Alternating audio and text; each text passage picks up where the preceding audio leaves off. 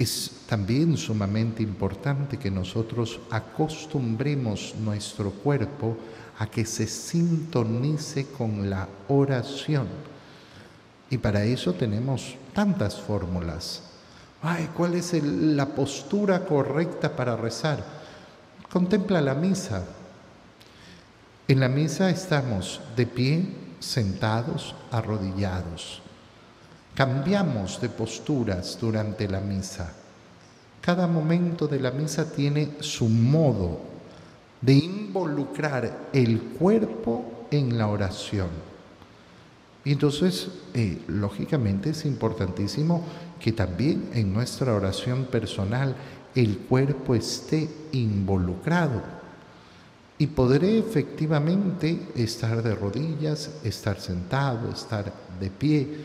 Puedo postrarme por tierra también, por supuesto pero sabré buscar los momentos, los lugares también para hacer esas, eh, esas oraciones que involucran de una manera más decidida el cuerpo.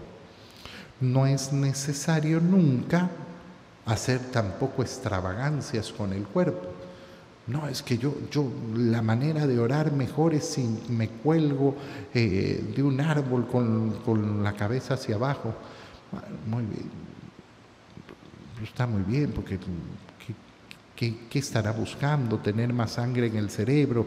Eh, no son necesarias las extravagancias, pero sí que es necesario habituar nuestro cuerpo. Oye, una de las acciones a las cuales más deberíamos tener habituado nuestro cuerpo es a arrodillarnos.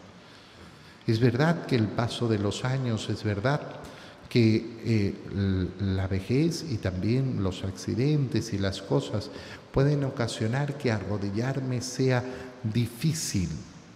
Pero es interesante ver cómo una persona que a lo largo de los años ha sabido poner rodilla en suelo, mantiene esa capacidad en su vida. Mantiene esa capacidad. Y por eso uno ve a ciertas personas ya bien mayorcitas, que uno diría, este, este no, no se podrá arrodillar, y lo hacen con una naturalidad tremenda.